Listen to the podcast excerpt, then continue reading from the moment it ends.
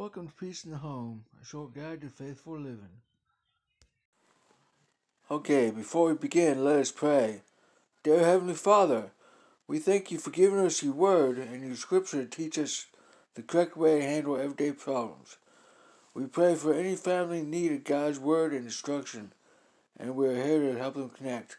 Thank you for their health and happiness. In Jesus Christ's name, amen. Okay, today's talk is uh is okay for Christians to smoke marijuana? Are there biblical guidelines that may help Christians decide whether or not recreational marijuana usage should be practiced by followers of Jesus? Well, because recreational marijuana usage is beginning to be legal in the U.S., it is important that Christians to know where they stand on the issue and why. In Genesis 1:29, God giving us every seed bearing plant for consumption is not talking about recreational drug use, but about food. Marijuana use primes the brain to desire more drugs, but this does not guarantee that marijuana use is necessarily a gateway into harder drugs.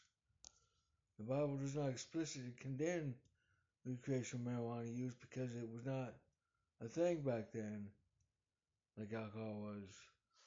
Alcohol is a lens the Bible uses for talking about substance abuse and recreational drug use because it was so readily available in ancient times. Paul's teachings in Ephesians 5 has broad implications in alcohol abuse.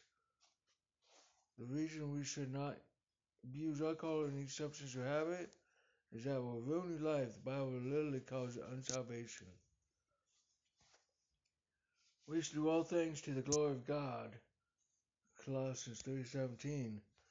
And whatever you do or say, do it as representative of the Lord Jesus, giving thanks to Him, to God our Father. This means having an attitude characterized by a desire to honor God and help others pursue Him. If we use recreational drugs or engage in other habits that could be wasteful in our lives, the key question to ask ourselves is why. And discerning Christ followers will not skirt the line when it comes to sinfulness, wastefulness, or worldly living. Hebrews 12:1.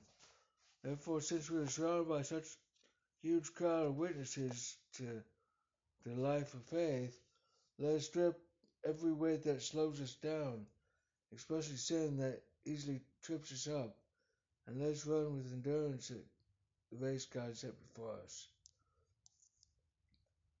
Uh, let's take a look at Ephesians 5.18. Do not get drunk on wine, which leads to debauchery. Instead, be full of the Holy Spirit.